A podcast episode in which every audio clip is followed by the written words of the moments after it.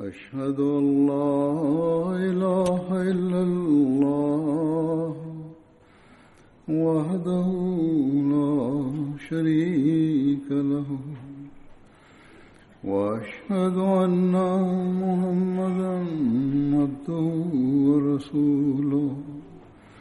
أما بعد فأعوذ بالله من الشيطان الرجيم.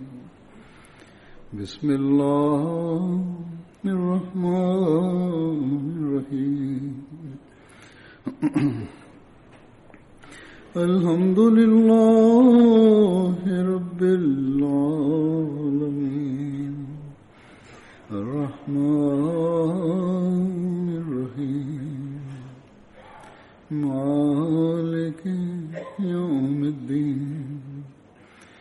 إياك نعبد وإياك نستعين اهدنا الصراط المستقيم.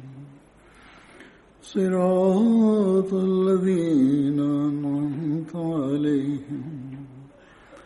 غير المغضوب عليهم ولا الضالين.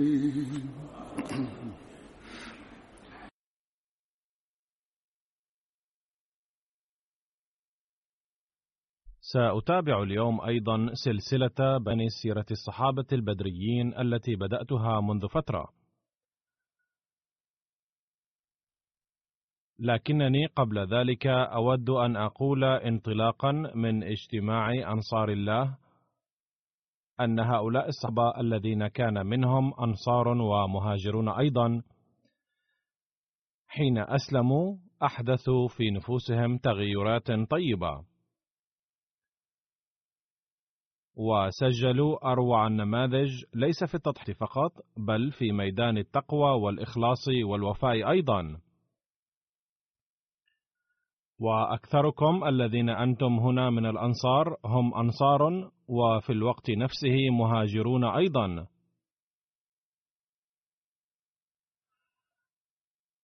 ومن هذا المنطلق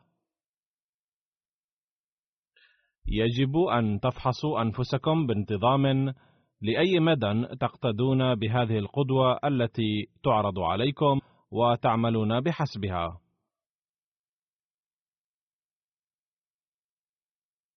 وبعد هذه المقدمة أعود إلى موضوعي اليوم. وأول من سأذكر قصته اليوم هو حضرة نعمان بن عمرو ورد اسمه نعيمان أيضا. كان اسم والده عمرو بن رفاعة واسم والدته فاطمة بنت عمرو. ومن أولاده محمد وعامر وسبرة ولبابة وكبشة ومريم وأم حبيب وحكيمة. عند ابن إسحاق كان النعيمان من الأنصار السبعين الذين بايعوا في العقبة الثانية. وشارك النبي صلى الله عليه وسلم في بدر وأحد وسائر الغزوات. وفي رواية قال النبي صلى الله عليه وسلم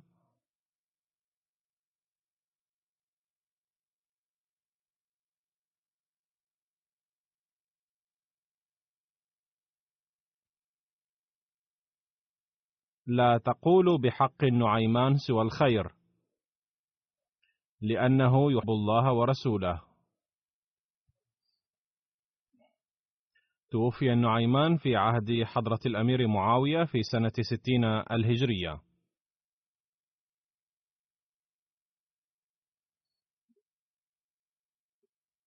عن أم سلمة أن أبا بكر رضي الله عنه خرج قبل سنة من وفاة النبي صلى الله عليه وسلم تاجرا إلى بصرى وهي مدينة قديمة ومشهورة في سوريا.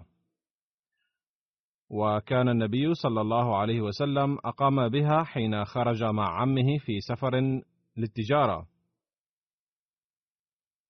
وكذلك حين سافر حضرته صلى الله عليه وسلم حاملا بضاعة السيدة خديجة للتجارة كان قد أقام في هذه المدينة وكان يرافقه في هذه الرحلة غلام حضرة خديجة رضي الله عنها ميسر أيضا.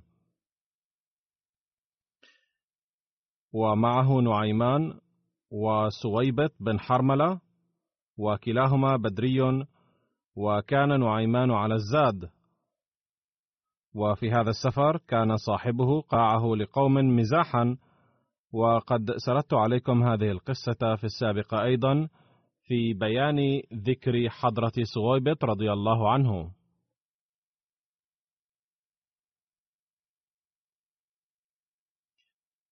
واليوم أذكرها بإيجاز مرة أخرى.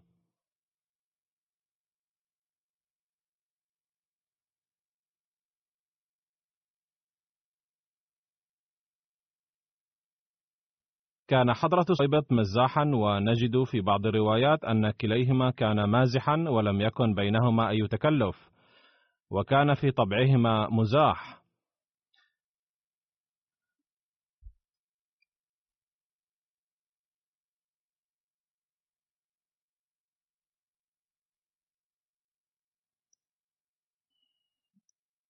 فجاء سويبط نعيمان فقال أطعني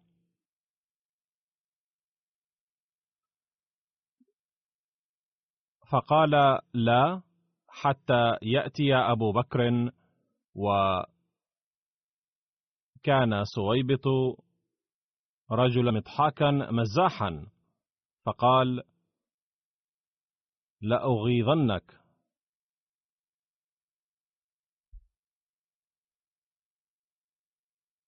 فذهب إلى أناس فقال ابتاعوا مني غما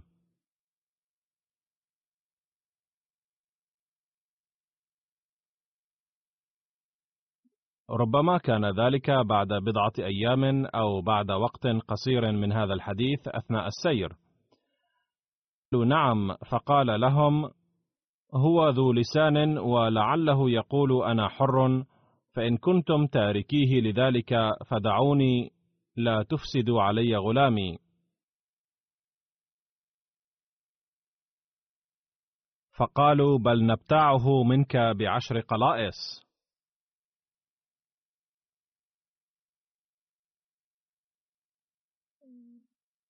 فجاء القوم إلى نعيمان وطرحوا الحبل في رقبته ليسوقوه غلاما.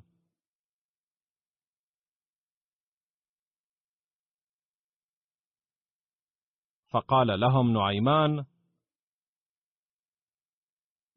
أنا رجل حر وهذا الرجل مزحكم.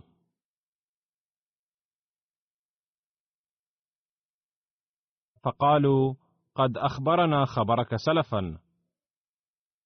ذهبوا به عنوة.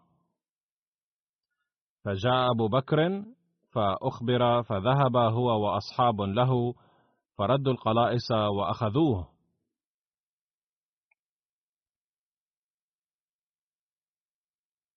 يقول الراوي حين جاء هؤلاء إلى النبي صلى الله عليه وسلم وأخبروه القصة ضحك منها صلى الله عليه وسلم وأصحابه حولا.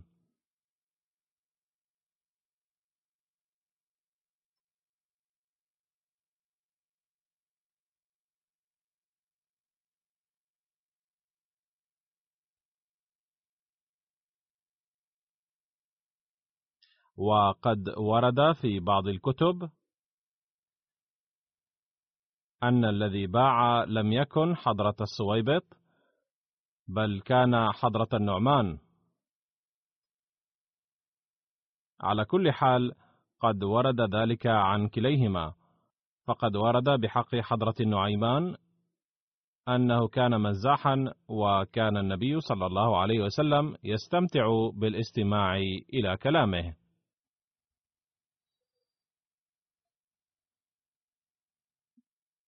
عن ربيعة بن عثمان قال: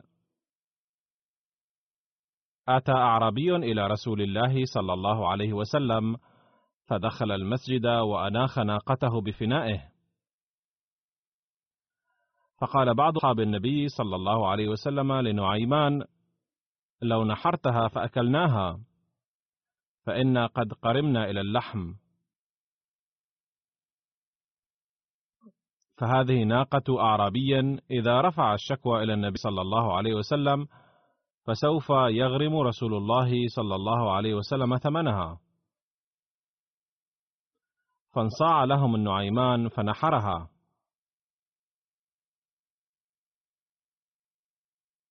ثم خرج الأعرابي فرأى راحلته في هذا الحال فصاح: وعقراه يا محمد فخرج النبي صلى الله عليه وسلم فقال من فعل هذا؟ فقالوا نعيمان. فأتبعه يسأل عنه لأن نعيمان قد انصرف من هناك. فوجدوه في دار رباعة بنت الزبير بن عبد المطلب مستخفيا.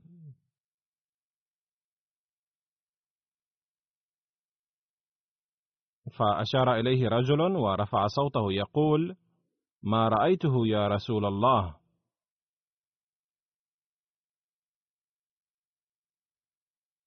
وأشار بإصبعه حيث هو، فأخرجه رسول الله صلى الله عليه وسلم فقال له: ما حملك على هذا؟ قال: الذين دلوك علي يا رسول الله هم الذين أمروني وقالوا لي أيضا إن النبي صلى الله عليه وسلم سوف يدفع ثمنه. فجعل رسول الله صلى الله عليه وسلم يمسح وجهه ويضحك وغرم ثمنها.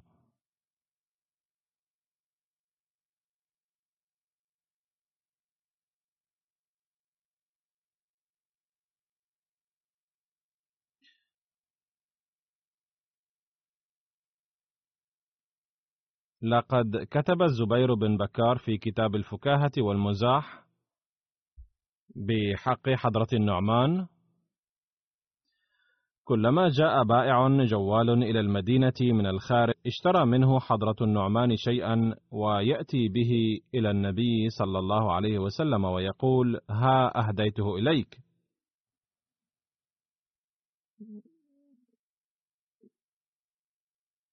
و عندما كان البائع يطلب ثمنه إذ كان بعد شراء شيء يخبره بأني أقيم في حي كذا ويدفع الثمن لاحقا والناس كانوا معارف. فكان يحضره إلى النبي صلى الله عليه وسلم ويقول أعط هذا ثمن متاعه. فيقول أولم تهده لي؟ فيقول إنه والله لم يكن عندي ثمنه. ولقد أحببت أن تأكله إن كان مما يؤكل أو تقتني. إذا كان غير ذلك.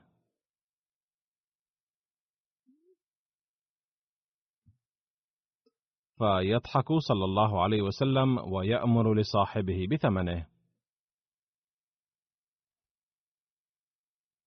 فكانت مجالس النبي صلى الله عليه وسلم يسودها الحب واللطف والمزاح أيضا ولم تكن جافة.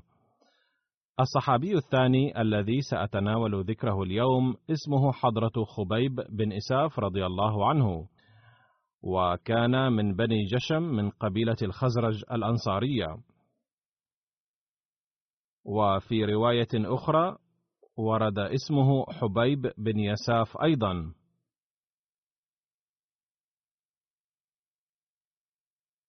فاسم والده إساف وفي بعض الروايات يساف أيضا. وكذلك ورد اسم جده عتبة وفي بعض الروايات عنبة أيضا. أم خبيب هي سلمى بنت مسعود وكان لخبيب من الولد أبو كثير واسمه عبد الله وأمه جميلة بنت عبد الله بن أبي بن سلول. والابن الثاني عبد الرحمن من بطن أم ولد. كانت له بنت أنيسة وأمها زينب بنت قيس. خبيب بن إساف هذا تزوج حبيبة بنت خارجة بعد أن توفي عنها أبو بكر الصديق رضي الله عنه.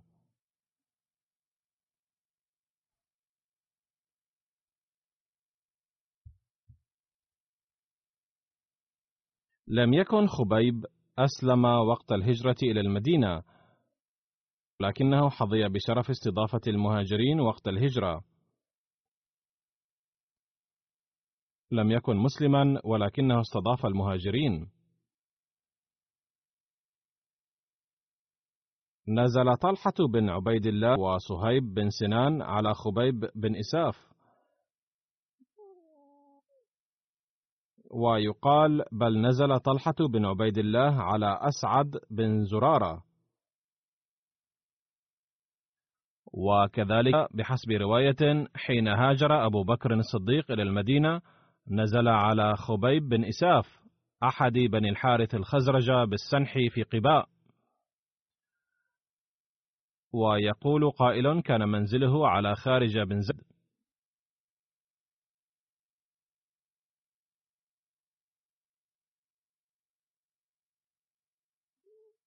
شهد خبيب مع النبي صلى الله عليه وسلم أحدا والخندق ومشاهد أخرى إضافة إلى بدر.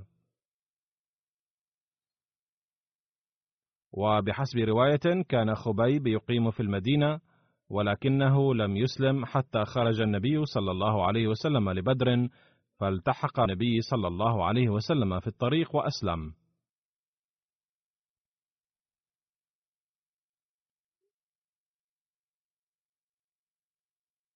ورد ذكر إسلام خبيب في صحيح مسلم كالتالي: عن أم المؤمنين عائشة زوج النبي صلى الله عليه وسلم أنها قالت: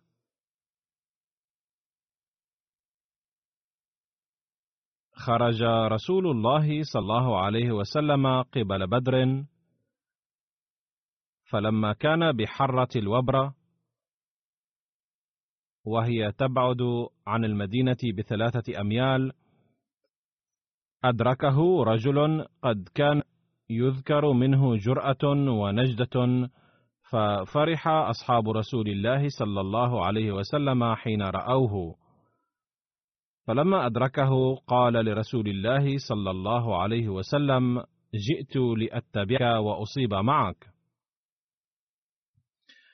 قال له رسول الله صلى الله عليه وسلم تؤمن بالله ورسوله؟ قال لا. قال فارجع فلن أستعين بمشرك.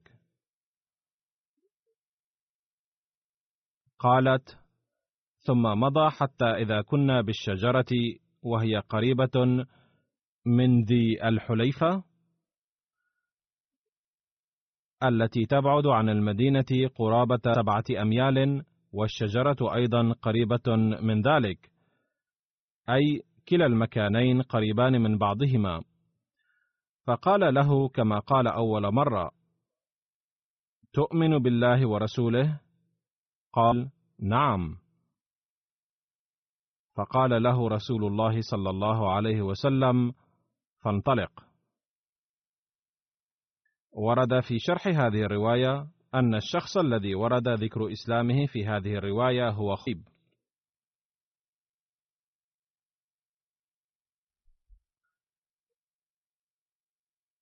كتب العلامة نور الدين الحلبي في كتابه السيرة الحلبية وهو يذكر إسلام خبيب بن إساف ومشاركته في مشهد بدر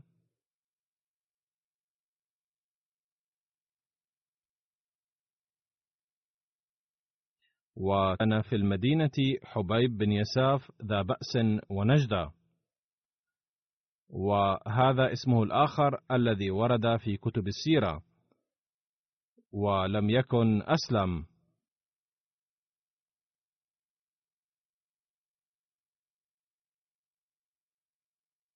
ولكنه خرج نجدة لقومه من الخزرج طالبا للغنيمة.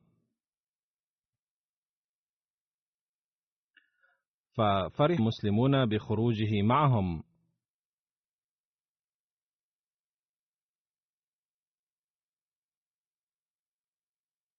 فقال له رسول الله صلى الله عليه وسلم لا يصحبنا إلا من كان على ديننا.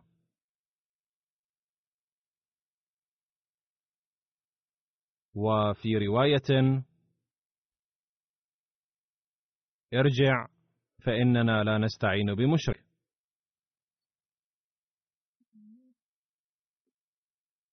وتكررت من حبيب المراجعة لرسول الله صلى الله عليه وسلم. وفي الثالثة قال صلى الله عليه وسلم له تؤمن بالله ورسوله؟ قال نعم. فأسلم وقاتل قتالا شديدا. وفي مسند أحمد بن حنبل قال خبيب وهو يذكر تفصيل إسلامه أتيت رسول الله صلى الله عليه وسلم هو يريد غزوا أنا ورجل من قومي ولم نسلم. فقلنا إنا نستحي أن يشهد قومنا مشهدا لا نشهده معهم. قال أو أسلمتما؟ قلنا لا. قال فإنا لا نستعين بالمشركين على المشركين.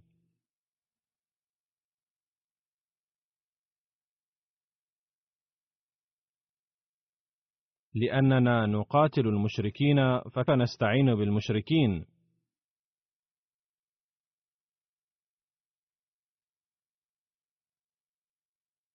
قال خبيب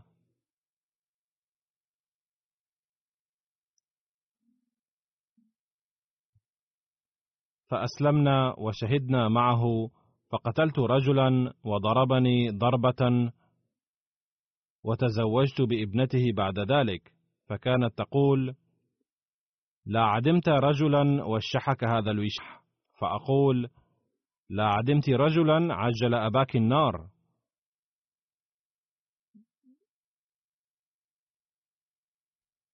كان خبيب بن أساف قد قتل يوم بدر رئيس قريش أمية بن خلف الذي ورد ذكر مقتله في مسند أحمد بن حنبل بإيجاز بدون ذكر اسمه.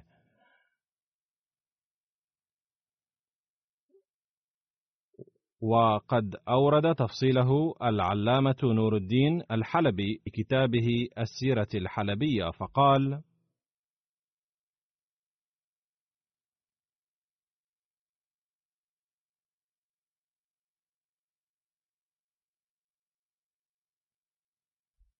عن عبد الرحمن بن عوف قال: لقد لقيت في ميدان بدر أمية بن خلف وكان صديقا لي في الجاهلية ومعه ابنه علي أي آخذ بيده وكان علي ممن أسلم والنبي صلى الله عليه وسلم بمكة قبل أن يهاجر. ففتنهم أقاربهم عن الإسلام ورجعوا عنه وماتوا على كفرهم. وأنزل الله تعالى فيهم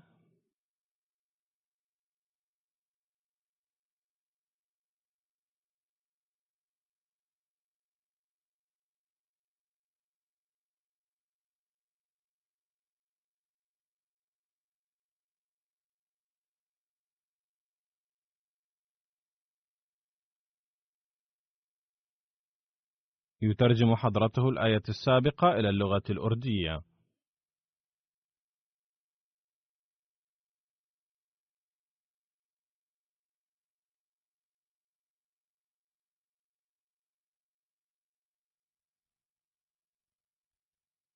أي وهم الحارث بن ربيعة وأبو قيس بن الفاكهة وأبو قيس بن الوليد والعاص بن منبه وعلي بن أمية المذكور. كتب العلامة نور الدين الحلبي وفي السيرة الهشامية وذلك أنهم كانوا أسلموا ورسول الله صلى الله عليه وسلم بمكة فلما هاجر رسول الله صلى الله عليه وسلم إلى المدينة حبستهم آباؤهم وعشيرتهم بمكة وفتنوهم فافتتنوا أي رجعوا عن الإسلام. ثم ساروا مع قومهم إلى بدر فأصيبوا جميعا. وسياقه كما ترى يقتضي أنهم لرجعوا إلى الكفر إلا بعد الهجرة. وسياق ما قبله ربما يقتضي أنهم رجعوا إلى الكفر قبل أن يهاجر.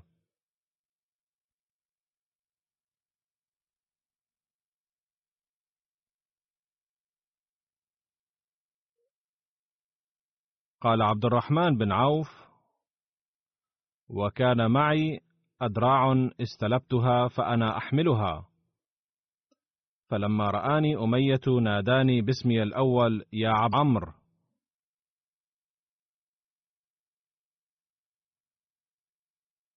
لأنه كان قال لي لما سماني رسول الله صلى الله عليه وسلم عبد الرحمن أترغب عن اسم سماك به أبوك؟ فقلت نعم. قال الرحمن لا أعرفه ولكني أسميك بعبد الإله كما تقدم فلما ناداني بعبد الإله قلت نعم.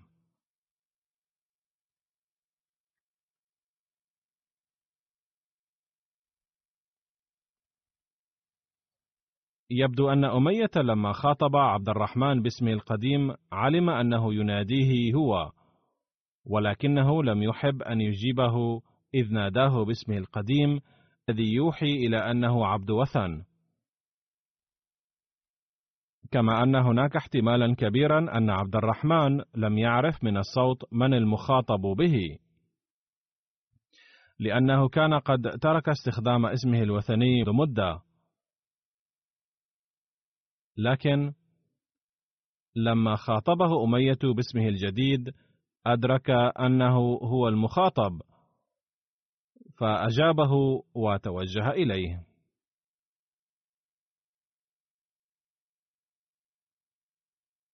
فقال له أمية إن كان لي عليك حق فاعلم أني أفضل لك من هذه الدروع التي بيدك. إذ كانت بينهما صداقة قديمة فأراد أن يستعين به بحق تلك الصداقة؟ وقال هل تستطيع أن تحميني؟ كان الكفار قد هزموا في ذلك الوقت فقال له أمية إن كان لي عليك حق بسبب صداقتي فإني خير لك من هذه الدروع. فاسعى لنجاتي. يقول عبد الرحمن فقلت له حسن. ثم وضعت الدروع على الأرض وأخذت بيدي أمية وابنه.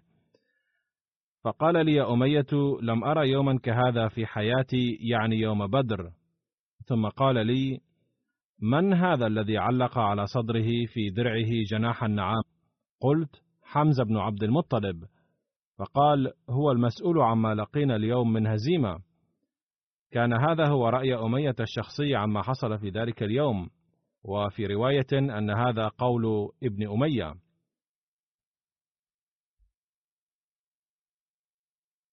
على كل حال يقول عبد الرحمن بن عوف ثم سرت بهما آخذا يديهما حتى رأى بلال أمية معي.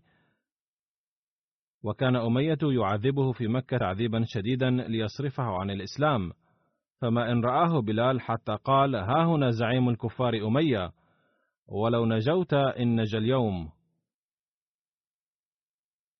قال عبد الرحمن بن عوف فلما سمعت قوله قله أتقول هكذا عن أسيري؟ لكن بلالا ظل يكرر قوله لا نجوت إن نجا وكنت أجيبه بجوابي هذا. ثم صاح بلال بصوت عال يا أنصار الله هذا هو زم الكفار أمية بن خلف.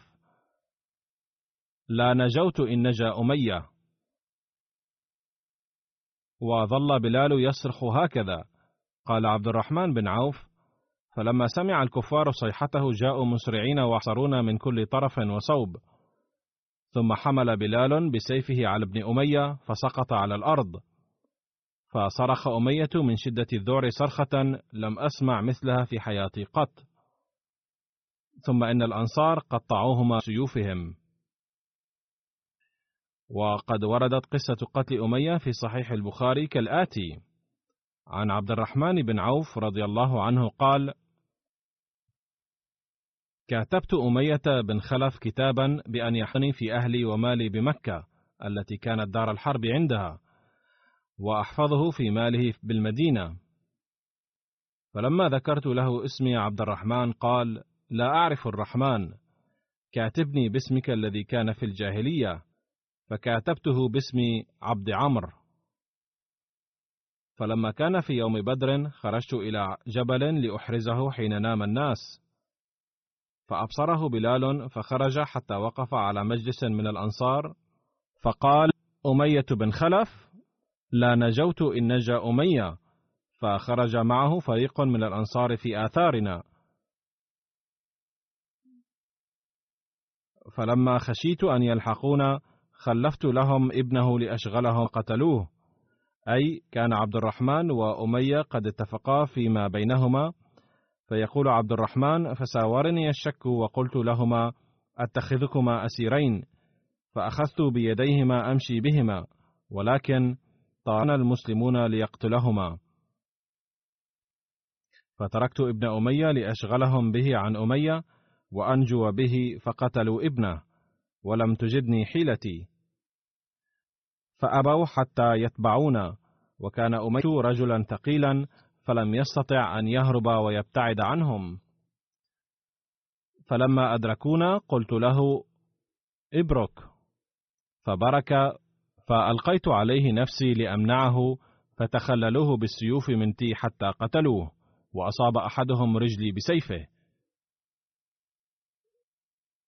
يقول إبراهيم راوي هذه الرواية وكان عبد الرحمن بن عوف يرينا ذلك الأثر في ظهر قدمه.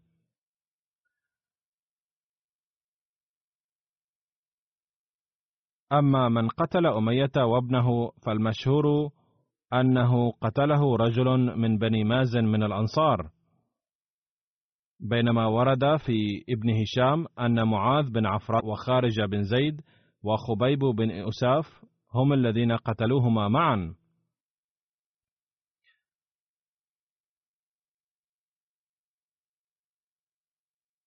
فخبيب الذي أتحدث عنه اليوم أنا من قتلوهما. ويقال أن بلالا قتلهما.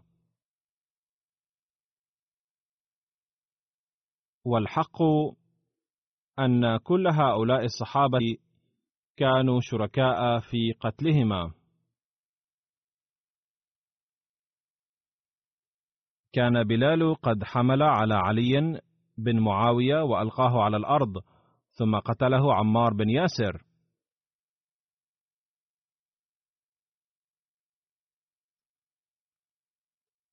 لقد تخلل ذكر خبيب في هذه التفاصيل ولكن في بعض الأحيان لا تكون تفاصيل بعض الواقعات ذات صلة مباشرة مع الصحابي الذي أتحدث عنه. ومع ذلك أذكرها لكي نطلع على التاريخ قليلا.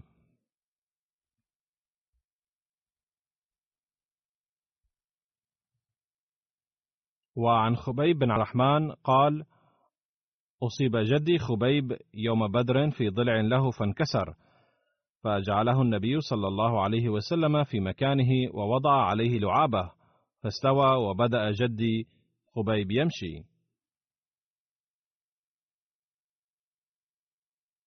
وفي رواية عن خبيب أصبت في غزوة في كتفي إصابة عميقة وصلت إلى بطني وتدلت يدي. فجئت النبي صلى الله عليه وسلم فوالعابه في الجرح ولمه فعادت يدي في مكانها واندمل الجرح أيضا.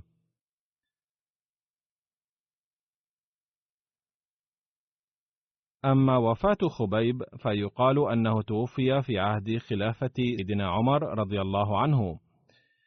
وفي قول آخر أنه توفي في عهد سيدنا عثمان رضي الله عنه. رفع الله درجات هؤلاء الصحابة آمين.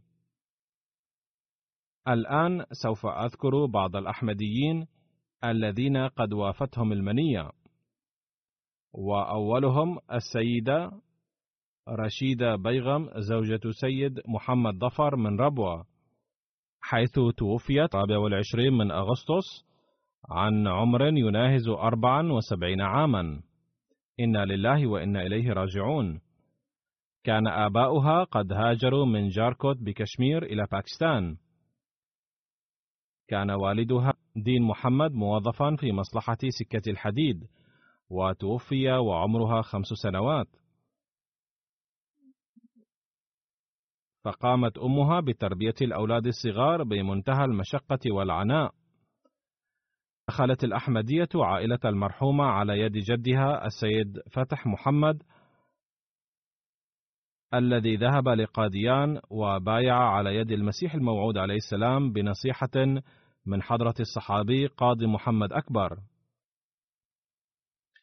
وكان حضرة الصحابي قاضي محمد أكبر لما رأى ظهور آية خسوف القمر والشمس قال لأهل منطقته وأسرته أن هذه الآية تدل على أن الإمام المهدي عليه السلام قد ظهر.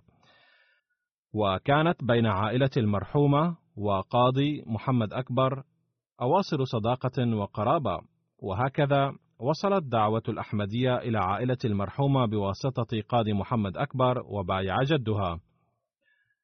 يقول أحد أبنائها السيد محمد زكريا وهو داعية الجماعة في ليبيريا: كانت والدتي تواظب على أداء التبرعات، وكانت توليها اهتماما بالغا بحيث كانت تسأل دوما إذا كانت تبرعاتها دفعت أم لا. كما كانت مهتمة كثيرا بتربية أولادها فلم تكن تسمح للأولاد أن يقضوا أوقاتا خارج البيت دون أي سبب ضروري وذلك حتى لا يعتادوا على اللهو واللعب ولا يتعلموا عادات فاسدة من المحيط الخارجي. يقول والدي بأنه لما كان هو يأمرنا بأداء الصلاة بالجماعة في المسجد ولا سيما لما كان يوقظنا لصلاة الفجر كانت الوالدة في ذلك الوقت تلعب دورا هاما في إرسال الأولاد إلى المسجد. ولم تكن تهدأ ما لم نخرج من البيت إلى المسجد. كانت ترتبط بالخلافة بأواصر المحبة والوفاء والوداد. كانت تستمع إلى الخطب بكل إصغاء وتسجل عندها بعض النكات الواردة فيها ثم كانت تناقشها مع أولادها.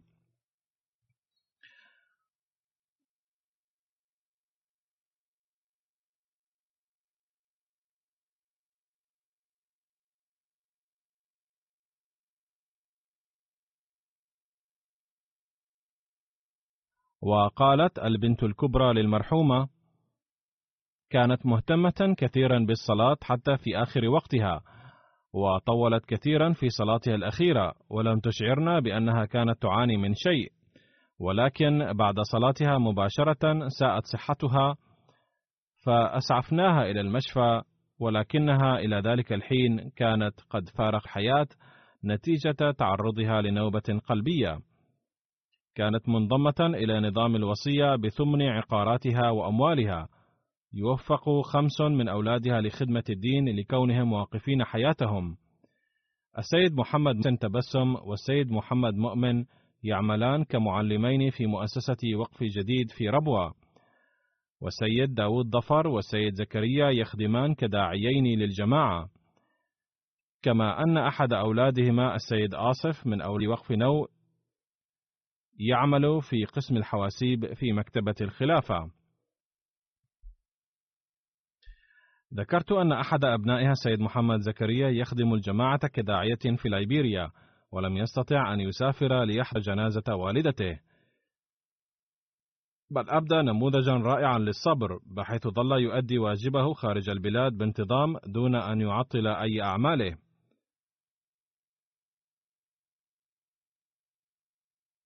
الله تعالى أولادها الصبر والسلوان ولا سيما ابنها الداعية في ليبيريا لأنه لم يستطع السفر عند وفاتها. ووفق الله تعالى جميع هؤلاء الأولاد لاقتفاء أثرها في كسب حسنات والدتهم ورفعه تعالى درجات والدتهم.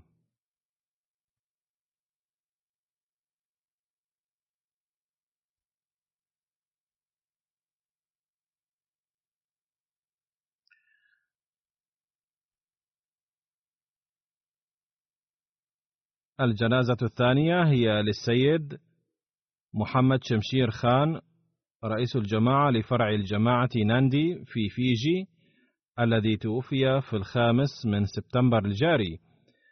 إنا لله وإنا إليه راجعون. كان قد ولد في عام 1952 ودخل الجماعة مع والده في عام 1962 من الجماعة اللاهورية. أي كان من الجماعة اللاهورية سابقا أي لم يكن مبايعا للخلافة مثل باقي أفراد الجماعة اللاهورية ولكنه مع والده بايع الخلافة في عام 1962 وكان من أوائل الأحمديين في فيجي. وفقه الله تعالى لخدمة الجماعة لفترة طويلة ولعب دورا هاما في بناء مساجد الجماعة في فروع الجماعة مارو وسوا وناندي وليتوكا. ووفق لخدمة الجماعة بوصفه رئيسا لها في فرع ناندي منذ عام 2010 إلى وفاته.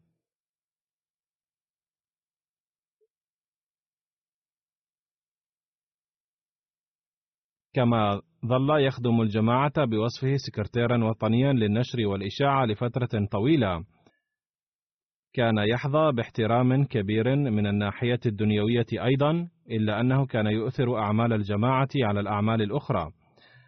فبالإضافة إلى كونه رئيسا للجماعة وسكرتيرا للنشر والإشاعة على المستوى الوطني كمديرا لمدرسة خاصة مسلمة في ريتوكا. كان مخلصا جدا ومحبا للخلافة ومطيعا جدا لها.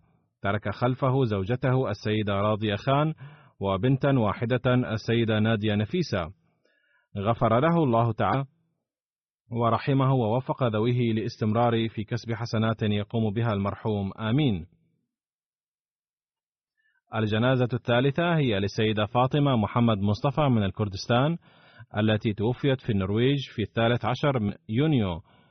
ولكن وصلت بياناتها متأخرة لأجل ذلك حصل تأخير في جنازتها.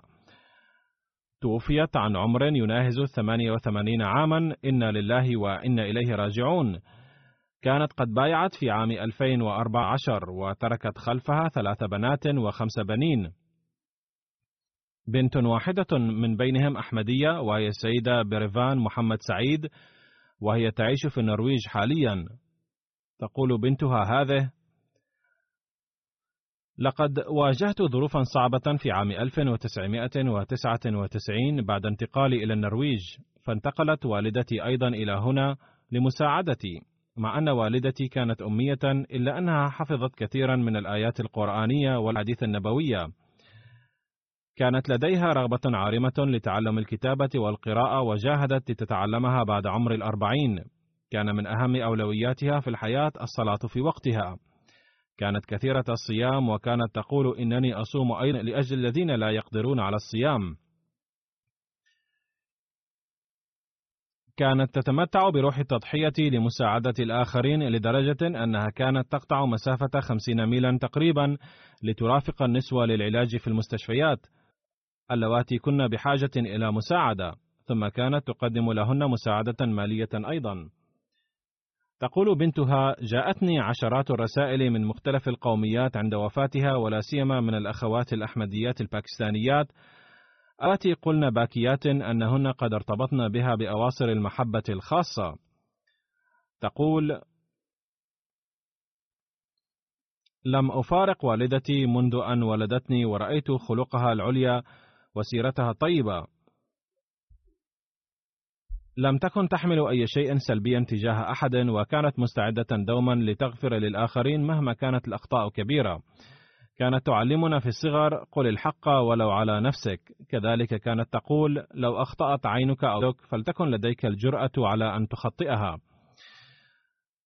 كانت بشوشة تقابل الناس بوجه باسم وكانت تمتلك لسانا لا يتوقف عن الدعاء. كانت تعشق الله تعالى والنبي الكريم صلى الله عليه وسلم. ولعل الله تعالى وفقها لبيعة إمام الزمان لهذا السبب نفسه. تقول بنتها لقد وجدت القناة MTA في عام 2007 ثم غابت فجأة ولم أستطع العثور عليها. وبعد بضع سنوات وجدتها مرة أخرى في عام 2010 فعملت ضجة في البيت وناديت على والدتي قائلة بأنني وجدت تلك القناة التي كنت أبحث عنها منذ ثلاث سنوات وقلت لها تعالي واسمعي إنهم يقولون إن الإمام المهدي والمسيح الموعود قد ظهر. الإمام الذي كنا ننتظره منذ زمن بعيد وهو الذي أخبرنا عنه والدي تقول أصبحت والدتي تتابع القناة معي وبعد أيام أخبرت إخوتي عن هذا الحدث المهم ولكنها سمعت منهم ما لا يسر فتغيرت ملامح وجهها في تلك اللحظة غير أنها استمرت بمشاهدة القناة ولم تبالي بكلامهم. ولما سافرت إلى إخواني في كردستان تأثرت بأحاديثهم فرجت وهي مشحونة ضدي وصارت تمنعني من مشاهدة القناة. فلما بايعت ازداد الأمر سوءا لأنهم كانوا يقولون لها بأن ابنتك قد كفرت. على أي حال كلما زارت إخي ترجع وتكون معارضة لي ولكنها بعد وقت يسير بدأت بمشاهدة القناة. كانت تحب كثيرا قصائد المسيح الموعود عليه السلام وكانت تبكي كلما سمعتها. وفي أحد الأيام كانت تسمع القصيدة التالية للمسيح الموعود عليه السلام يا عين فيض الله والعرفان. فأصبحت ترددها فقلت لها هل يكر من كتب مثل هذه القصائد؟ قالت ومن الظالمون الذين يكفرونه قلت يشترك فيهم أولادك أيضا. فسكتت ولم تجب. قلت لها يا أمي أنت امرأة معة بقوة إيمانها فمن تخافين الله أم أولادك تأثرت جدا وسكتت ولم تجب لكنها نادتني في تلك الليلة وقالت اتصلي بمركز الجماعة وأخبريهم بأني أريد المبايعة. فقلت لها أرجوك أن تعيدي التفكير واتخذي قرارا تثبتين عليه. على أي حال ربما دعت في تلك الليلة كلها وفكرت بالموضوع، ما إن استيقظت صباحا حتى قالت لي لقد قررت أن أبايع. لقد توفقت للقاء معي في عام 2016 لما زرت تلك البلاد وكانت فرحة كثيرا لدرجة تخبر الجميع بأنها حظيت باللقاء مع خليفة الوقت كانت مرتبطة بالخلافة بعلاقة الوفاء الخالص غفر الله لها ورحمها ورفع درجاتها وقوى إيمان بنتها وفتح قلوب أولادها الذين لم يدخلوا الأحمدية بعد واستجاب دعواتها لهم. آمين.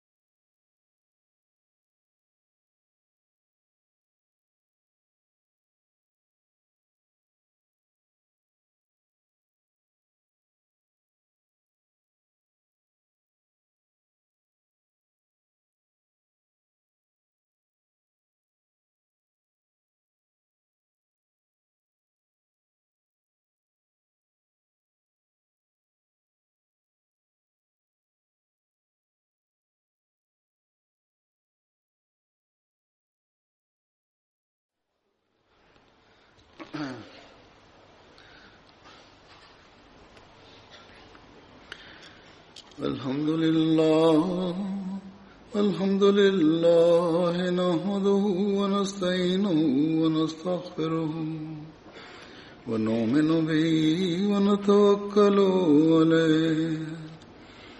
ونعوذ بالله من شرور أنفسنا ومن سيئات أعمالنا.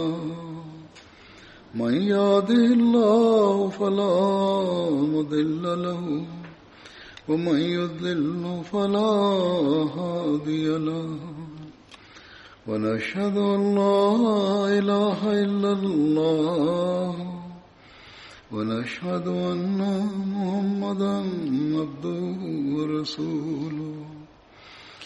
عباد الله رحمكم الله. إن الله يأمر بالعدل واللسان وإيتاء ذي القربى وينهى عن الفحشاء والمنكر والبغي يعظكم لعلكم تذكرون اذكروا الله يذكركم وادعوه يستجب لكم ولذكر الله أكبر.